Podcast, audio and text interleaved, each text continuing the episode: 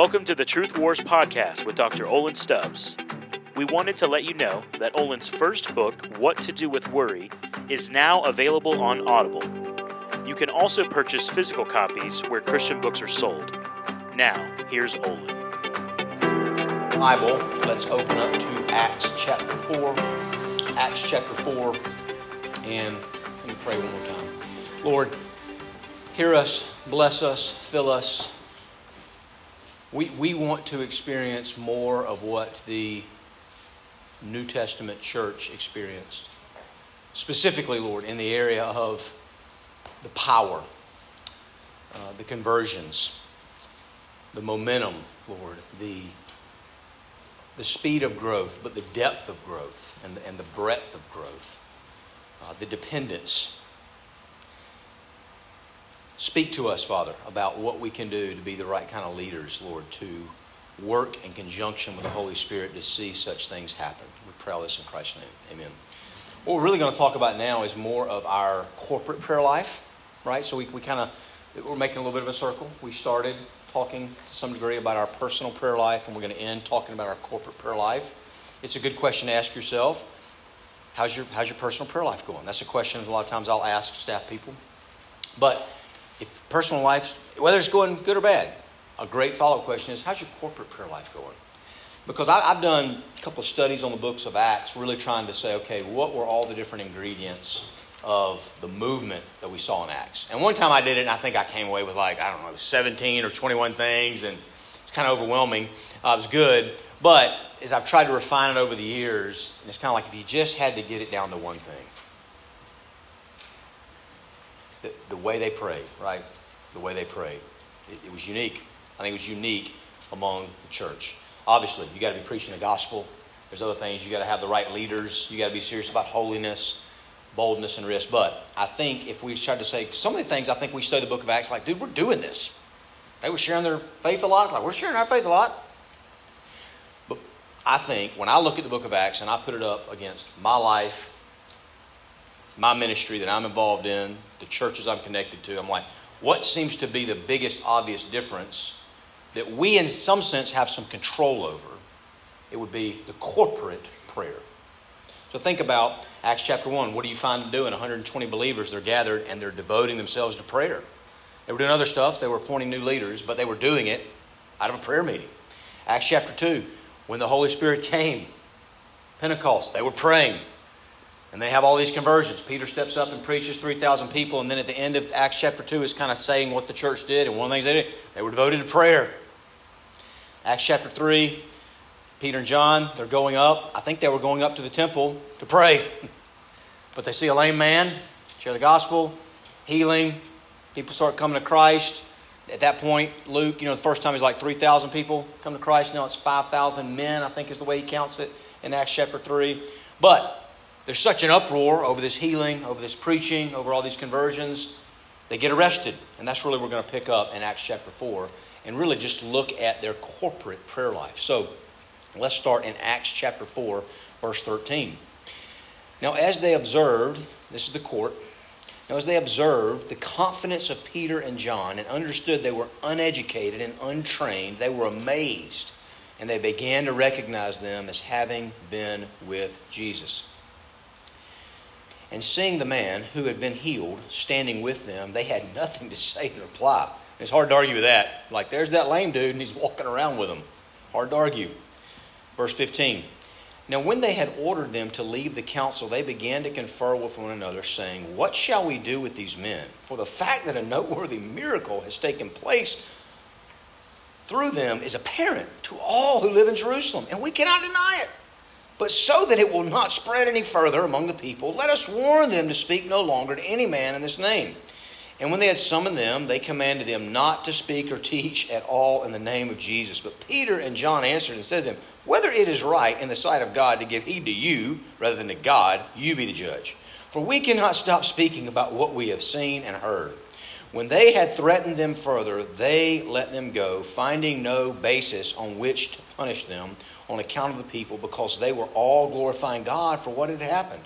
For the man was more than 40 years old on whom this miracle of healing had been performed. So, good prayer life, a lot of times, starts from a problem.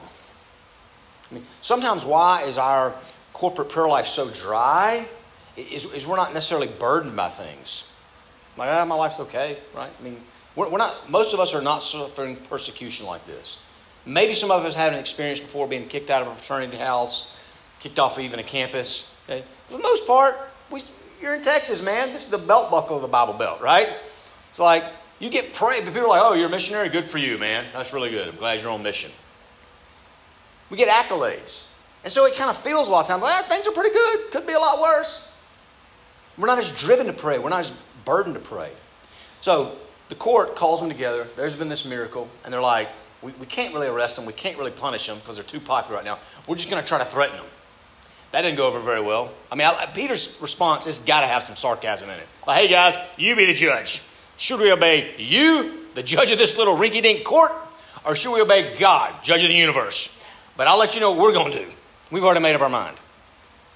And, and, I, he, and I love the way he says it. We can't stop speaking about what we've seen and what we've heard. Now, this is kind of a side note. This, this might be helpful for some of you. I know in my life, most of the times when I share the gospel, Here's the way it works I know I need to share the gospel with that guy. I'm going to make myself share the gospel with this guy. Whether it's on an airplane, whether it's a next door neighbor, whether it's a guy at the gym, whether it's a guy in the fraternity house. Like, I think that guy's lost. This is my job. I need to make an appointment. I need to do it. There's a faithfulness. There's a duty. And listen, that's not bad. That's good. You understand? That's, that's good to share the gospel. People come to Christ that way. And you think that person's going to be mad later? Like, you just shared the gospel with me out of duty. Well, you got to go to heaven, right? So it worked out. But for my heart, every once in a while there is a sense where you're talking to somebody, maybe a friend, maybe a neighbor, and they're pouring out what's going on. They're just overwhelmed, and you're like, I got to interrupt you. I've got, a, I've got a neighbor who grew up as a devout Hindu, and his mom just died. And he's wrecked emotionally about it. He's 26 years old. And I, have had spiritual conversations with his grandfather, spiritual conversations with his father, right? There's like three generations that used to live there. Never really had conversations with him. But I'm just told, hey, hey man, how you doing? Mom died. And he's pouring out, and he's like, man, in, in my sect of Hinduism, we're not allowed to grieve. It's like if I cry over my mom, it, it hurts her in the next life. And I just, and I, and I just, and I'm not the most compassionate guy in the universe, right? I need to go. But it's like I'm just welling up with compassion as this guy's sitting here saying, I have all these tears I want to shed for my mom and I can't shed them. And I'm just like, man, this is going to be awkward. The whole Hindu Christianity is like, I, I got to share something with you. I got to share this story from John 11 about Jesus. You just got, I, I, I'm not trying to attack your whole religion right now. I'm just telling you, they're off on that point, I guarantee you. It's okay to grieve. Because what I believe is the God of the universe grieves with us. See, that moment of little, almost pre evangelism, it wasn't like, I need to go share with my neighbor. It was just, I, I can't not tell you about this. It's too good. That's one of the things that I want to pray for myself. I want to pray for y'all is like, I wish that evangelism was happening more like that for us all the time. Just like, I got to speak up. Because I've, I've seen too much, I've heard too much, I've experienced too much. Jesus has been too real, too sweet, too beautiful to me. I got to talk about it. Right? And I think that's part of what comes out of a corporate prayer life where you're praying for the lost. And we may not have a lot of problems in our life, but the problem we ought to feel is we're saturated with nominal Christianity all around us. Not to even mention the nations, right? I'm just talking about the people here. So, start with a problem. That's where good corporate prayer really starts, is a problem. And then, the best way to start your prayer life is really with preaching and praise. And I'll, I'll explain what I mean by that. Okay, let's look, start in verse 28, 23, excuse me. Acts chapter 4, verse 23. Let's pick up where we left off. When they had been released, they went to their own companions. And we don't know, if, this is probably they went back to the 120, kind of the leadership team of the church. Certainly in all 5,000, right? When they had been released, they went to their own companions, and they reported all that the chief priests and the elders had said to them. And when they heard this, they lifted their voice to God with one accord. And it just pause there. What, what does that mean? Even if it was, maybe it was just the 12. But does that mean all 12 of them were like speaking in unison? I don't think so. Most likely it's like one person is praying, but nobody else is on their phone texting, right? Everybody else is listening, agreeing. Whether you say amen or not, that's more your tradition. Who cares? But you're at least amening in your heart. If you're the biggest, most painful introvert in the world, you may not be saying anything out loud. But inside you're like, yes, Lord, I agree with that. And, and then you pray and other people agree. There's this oneness, this agreement. And Jesus makes extra special promises, right? Where two or more agree on anything.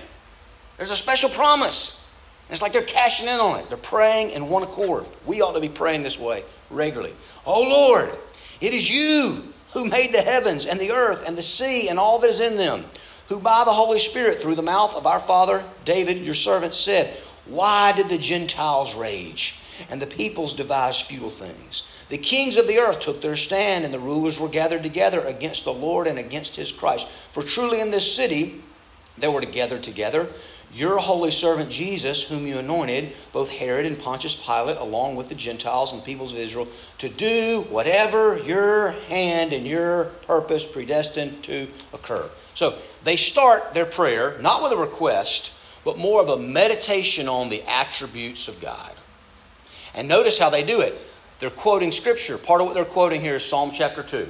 So, one big application from our couple of days together pray the Psalms. Pray them individually, pray them corporately.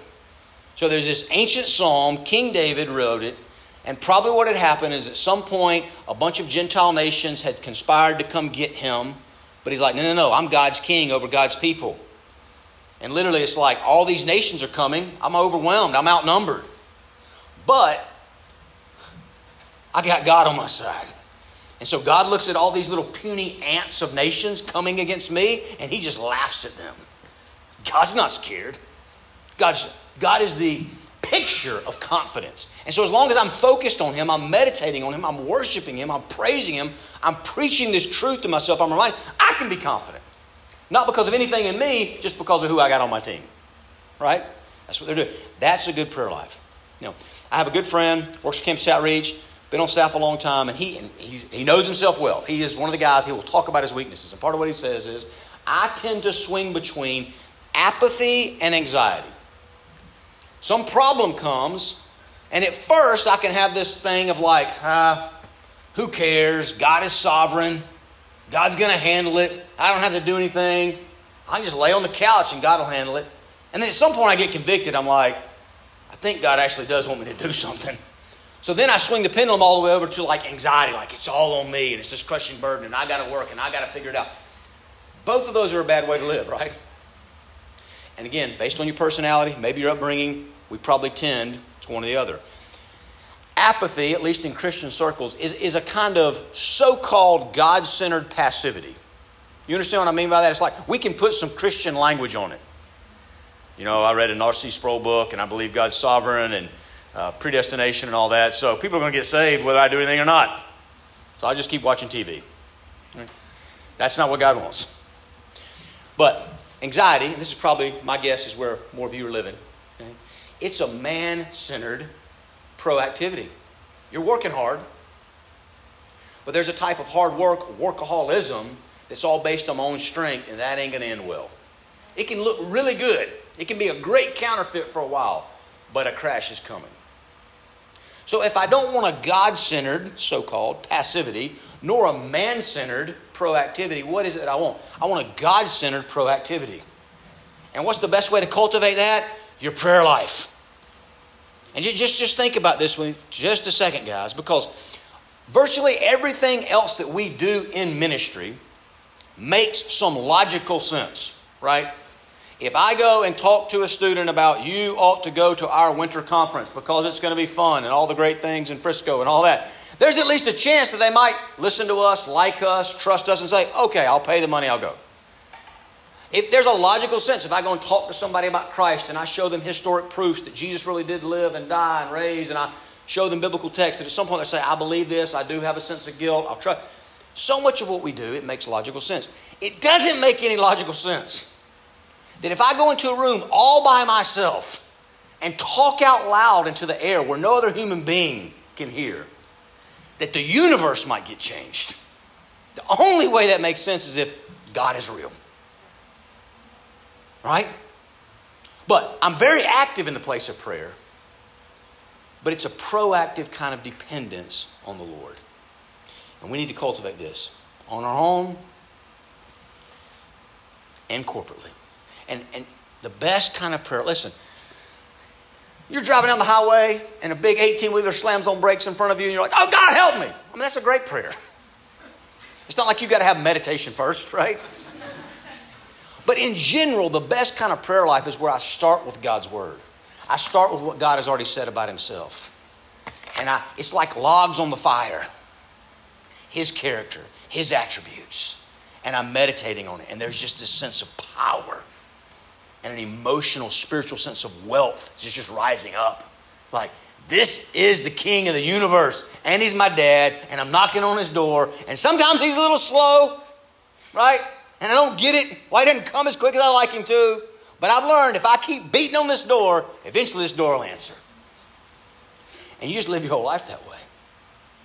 Now, part of what's interesting is the attribute that they chose to focus on was his sovereignty. Which is like, man, that's like one of those confusing ones, right? I mean, it's like, why can't you focus on an easy one like love? Because sovereignty brings up so many questions, right? And, and, and talking about prayer, sovereignty brings up a lot of problems about prayer, does it not? I mean, have any of you ever known, maybe some of you have been, the guy or the girl that first starts learning about sovereignty and predestination, all that kind of stuff, and you're like, what am I doing then? Why am I wasting my time waking up early, having 30 minute long devotions and praying if God already knows what He's going to do anyway? I'll just sleep in. I mean, I've, I've known people that when they first start learning about God's sovereignty, it ruins them. But listen, that's a wrong application for at least two reasons. Number one, the Bible just teaches the sovereignty of God. And by that way, it's just a big word. I mean, God just controls everything. The script is written. As much as the Bible talks about it, it also talks about we have a part to play. We're supposed to work. We're supposed to pray. We're supposed to share our faith. And you're like, I can't figure it out. Neither can I. And neither can anybody on planet Earth. It's not illogical, it's just supralogical. It's above logic. We're not going to figure it out to the next life. I think Charles Spurgeon said, We're going to walk in the gates of heaven, and it's like, Whosoever will come. And you're going to get in the gates, you're going to turn around, you're going to look at the back gate, and it's going to say, Chosen before the foundation of the world. I'm like, how does that work? Jesus can explain it then. I don't know. But guys, the Bible commands us to pray. So even if we're like, I don't understand how it works, doesn't matter. Pray anyway. That's part of submission. That's part of humility. Just do it. But the second point is this God ordains not just the ends, but the means. And the ends of people coming to Christ and the nations being reached happens through the means of prayer and evangelism. So I got to do all of it. And guys, the more you really understand the sovereignty of God, at first it can be a turnoff to our prayer life, but it ultimately comes fuel for our prayer life because, like Proverbs 21, verse 1 says, God holds even the king's heart in his hands like water, and he can just channel it wherever he wants. We've had a couple times in the history of CO, we've gotten kicked off a of campus. I was talking to a couple of y'all about that the other day, and somebody's like, Well, how'd y'all get back on? It's like, we, we did pull any strings we could, influential people, but main thing we, we just prayed. God, would you change hearts? Change hearts of presidents, change hearts of chaplains. It's amazing. God can do that. He does it. You know? He can grant favor. And he can take the lost, hardest guy in the fraternity, in the sorority, on the football team, whatever it is, and he can save him like that whenever he wants to. Something I've done with my discipleship groups, I, you know, 25 years of ministry, maybe I have done this four times. Is I'll, I'll get my discipleship group together and I'll say, who is the biggest, toughest, meanest, hardest, atheistic, party animal? Like the person that you think there's not a snowball's chance in Hades they'd ever come to Christ. And usually they know. Like it's not like, mm, we got to think, oh, no, there's just one dude. He, he hates God and he's an atheist. Or, you know, this guy, he doesn't care. He just parties his brains out. And I was like, let's all commit to praying for that guy. Let's commit to praying for him like every day. Now, I think, I think I've done this four times. And two of the times, the guy got saved. Now, both times it took about two years. But what do you think happened? Not just to my heart, but to my disciples' heart when that guy really professed faith. Right? It's like they wanted to become little charismatics, right? Start singing and dancing. It's like, this stuff works, man. You know? It's like God can save him, he can save anybody. It's real. So, Pray. And you got, notice, corporate prayer. Maybe the best fuel for a strong private prayer life is your corporate prayer life. And maybe the best fuel for a strong corporate prayer life is your private prayer life. Right? They're symbiotic, they help each other. So they're meditating on Psalm 2, like, man, we got all these Jewish rulers. They're threatening us. They got armies, they got soldiers. I mean, in one sense, this was the same court that helped lead to Jesus' death. I mean, think about how that could mess with you psychologically. Didn't turn out for him too good in the short run. You sure you want to speak so sarcastically and boldly next time, Peter? But it's like, I know the end game. I know the end game. Yeah, we might get hurt in the short run, but I trust the end game. So I can be bold. David had some dark days, but God came through for him. Peter and John had some dark days. God came through for them. You and me are going to have some dark days. God's going to come through for you. And you keep going back to the scripture and you pray and you meditate and you preach and you praise, okay? And guys, just, I don't want to get off on this theologically, but when people really wrestle with the whole sovereignty of God, I mean, ultimately, you, you go all the way, here's the bottom line. How could a good God ever ordain evil? I mean, that's, that's, the, that's the biggest mystery. That's the hardest question there is. Where did evil come from? And I think Calvin said, God ordained evil in such a way that he's not the author of it. And you're like, thanks for nothing. What's that mean? That's about the best you can do. But here's the thing what we know for sure, what every single one of us in here, I know you believe it, is God absolutely ordained the greatest sin that ever happened the murder of his own son. If he didn't ordain anything else, he ordained that one. Worst sin ever. And he ordained that one. Why? So that the greatest gift of life and grace and love could flow from it. So when you go through all the hardships and you're like, I don't, I mean, this, is this is where it gets practical. You're going through something hard and you're like, I know I can see the lessons and the other stuff, but I can't see the good lesson in this one, God. Why this breakup? Why this person left the faith? Why this person got into some. How could you turn this into something good? It's like, I love to think about the Apostle John on the original Good Friday that wasn't so good when Jesus hangs his head and died.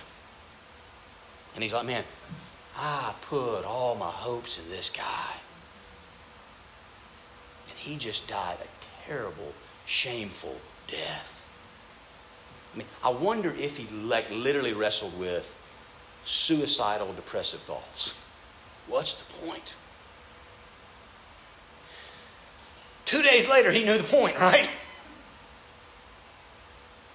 Now, we don't always get the answer in two days. But this is why part of a good prayer life is you meditate on Scripture to keep just reminding yourself of the truth. Oh, yeah, that's my God.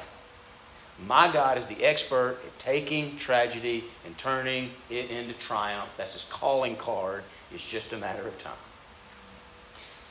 Okay. Tim Keller. They heal themselves of their fear by meditating. We need a change of heart more than we need a change of circumstances. You really believe that? One thing you'll notice in this prayer, okay, now that, that, that, was, that was the praise, the preaching, we might say, the meditation. Now we're going to shift the actual prayer. They don't pray for deliverance. I mean, just put yourself in their shoes. What would have you been praying for? Be like, hey, God, I don't want to go to jail. Can we, can, I don't want to go to prison. I don't want to get arrested. I don't want to get tortured. I don't want that cat o' nine tails flogging thing. I certainly don't want crucifixion.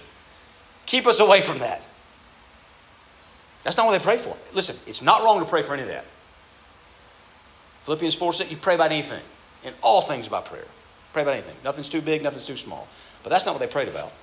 Verse 29, let's see what they prayed about.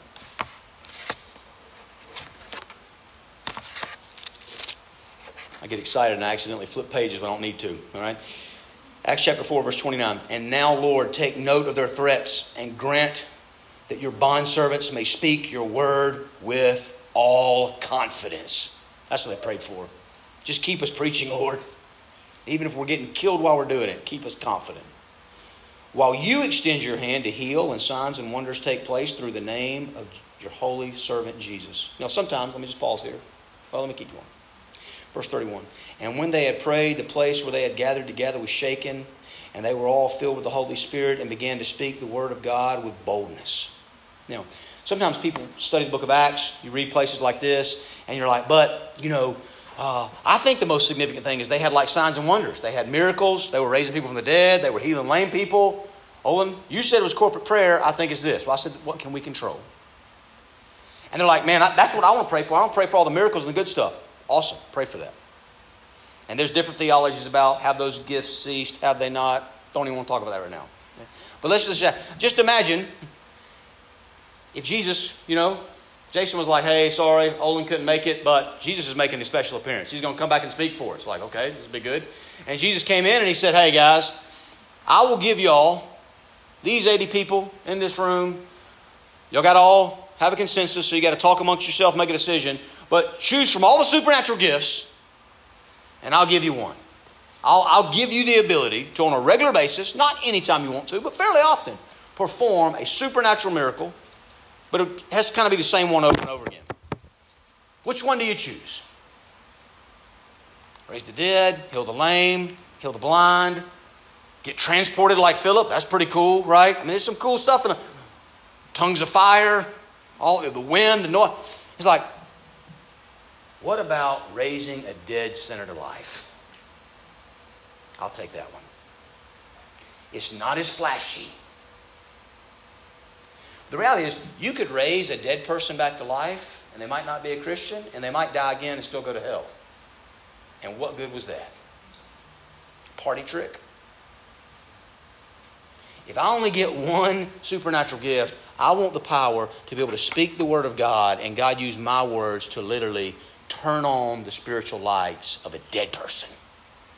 And that's the one that we all agree, right? The most conservative John MacArthur person in the world would agree. Yeah, we got that gift.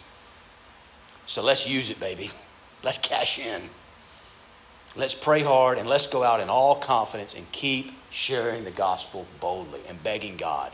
Save sinners. Save the hardest. Save the farthest. Convert people. And that's what they're praying for.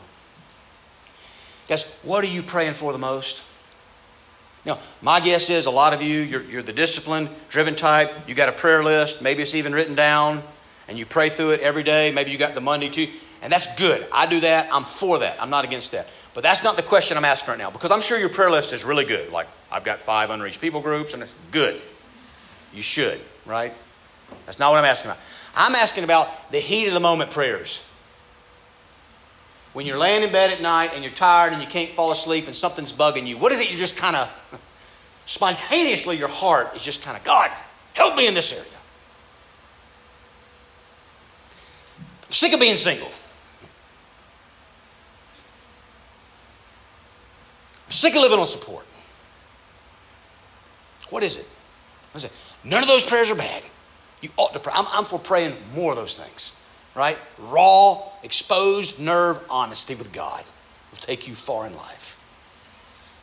What I'm saying is, I want to get to where of more my just kind of spontaneous heart desires are. God, save the lost. Yeah, there's some things like in my own family, you know, I like this change and yeah, it's not wrong to pray, that, but it's like I want my lost neighbor to be saved. That's what the burden of my heart, God. That's what was going on with these guys. God, we might get killed out here. In fact, a lot of them were going to get killed out there eventually, right? It was coming. It was just a matter of time. I'm getting my head chopped off. You're getting crucified. You're getting skinned alive. But it's like, hey, God, help us go out with all confidence. Don't let us back down for a second when the threats come. And let there be power so that people get saved. Flip over to Romans chapter 8 for just a second. Romans chapter 8. You know, more people do come to Christ the next time they start preaching. I think it's in chapter 5, maybe it's verse 14. And Luke just gives, up to that point, it's like Luke was trying to keep account how many people were getting saved. And it's like he just quits counting. What's a movement? That's a movement. When you can't keep track anymore. Like, how many people came to your conference? We don't even know because there were like people sleeping in the floor. They didn't pay. They didn't even have like the little name tag to get in the door. They're like just breaking in. We, we can't keep track. That's a movement. It's uncontrollable. Romans chapter 8, look at verse 15. For you have not received a spirit of slavery leading to fear again, but you have received a spirit of adoption as sons, by which we cry out, Abba, Father. The Spirit Himself testifies with our spirit that we are children to God. We're, we're bringing it back full circle. When I got that kind of confidence, my dad's the king of the universe. And my dad likes to take his kids to work. Did any of y'all actually ever do that when you were a little kid? Go like go to work with mom or dad day? Okay. And right, how much did you actually help? You just made their life harder that day. Hey, buddy, go get me a cup of coffee and just try not to spill it on the way. Hey, Dad, can I use the copy machine? No, you can't because I know what you'll do, right? You'll just make a face on there and waste paper. And But what was it? It was about, I love you, I like you, I want you to be a part of my. And guys, a lot of sense, that, that is what our evangelism and prayer and discipleship and all is that about. God's like, I'm on mission. I'm doing this. I'm conquering the universe. I'm going to reach every tongue, tribe, and nation. And I just like you, and I'm inviting you along for the journey. And do we have a part to play? Yes, we have a part to play, guys, but it's tiny. Don't take yourself too serious. Just show up and do your part. And is it a war? And could you get killed? Yeah. But we got a great retirement plan, right? So what's the big deal? You know, John Piper, we will not know what prayer is for until we know that life is war. He's got this great thing where he says, if you try to treat prayer like it's the intercom in your mansion to call the butler for another pillow, don't be surprised when the butler doesn't come because God ain't your butler. Now, that's the South Georgia way to say it, okay? But when you start to learn that my prayer life is a walkie talkie, when I'm in wartime combat and I'm about to get killed and I'm calling for my commander to send in the air support to save me, that's when God tends to show up and answer prayers. Because I'm on mission. I'm aligned, right? With what He's called me to do. So, what were they doing here with this corporate prayer time? I think partially, I'm not saying they had this in the front lobe of their mind, but big picture, thematically, they didn't want to be like Elijah. Remember Elijah? I mean, Elijah maybe saw the greatest revival of all time in ancient Israel. Right? It's like all the false prophets, he's like, let's kill them. And God's like, I approve. You got to chop all their heads off. Like the whole nation is like, the Lord, He is God. Yahweh, He is God. It's like, doesn't get any better than that. But Queen Jezebel didn't get saved that day. And Queen Jezebel is like, I'm still going to kill you. And Elijah's like, it's not enough. I didn't get everything I wanted. Still scary down here. Just take me home, God. I'm done. How do you not get there? It, it, it's, it's this corporate prayer life. We're all praying together. Hey, we're on a team. We're not alone. Remember Elijah? He's like, I'm all alone. God's like, You're not alone. I got prophets hidden caves you only know about. So do the Christian life. The, the Christian life is not supposed to be Lone Ranger mentality. It's supposed to, corporate mentality. We're praying together. We're working together. We're sharing together. And we're depending on the Lord together to come through and do this thing. And, and when you have the really, really dark days, just go back, guys, and meditate on the cross. There was not ever a darker day than that, and there will never be a darker day in your life than that. No matter how bad it gets, how depressed you get, it's like it could be worse. You could be the Apostle John standing at the feet of your Savior who just died. But he rose again to pay the price, right, for all of my fear, all my anxiety, all my apathy. It's covered. I'm forgiven. I'm in. Great retirement plan. Can't lose it. Can't screw it up. So I can go out with all confidence. Keep preaching this message. Lord Jesus, make us into the men of prayer, the women of prayer, the teams of prayer We want our roots to go down deep into you, into your word, so we taste and see the goodness of the Lord. Like we really, we don't just know all this stuff intellectually, we, we taste it. And it's sweet, and it's good, and it's powerful, and it casts out fear, and it casts out laziness, and it brings proper power and motivation to our ministry. Lord, keep us faithful, keep us confident, keep us fruitful for your name and fame, not for ours, that the nations may know. Christ's name. Amen. Thanks for listening to this episode of Truth Wars with Dr. Olin Stubbs. We want to remind you to please leave a review for this podcast wherever you listen and to share this podcast with any friends or family that you think may be blessed by Olin's teaching.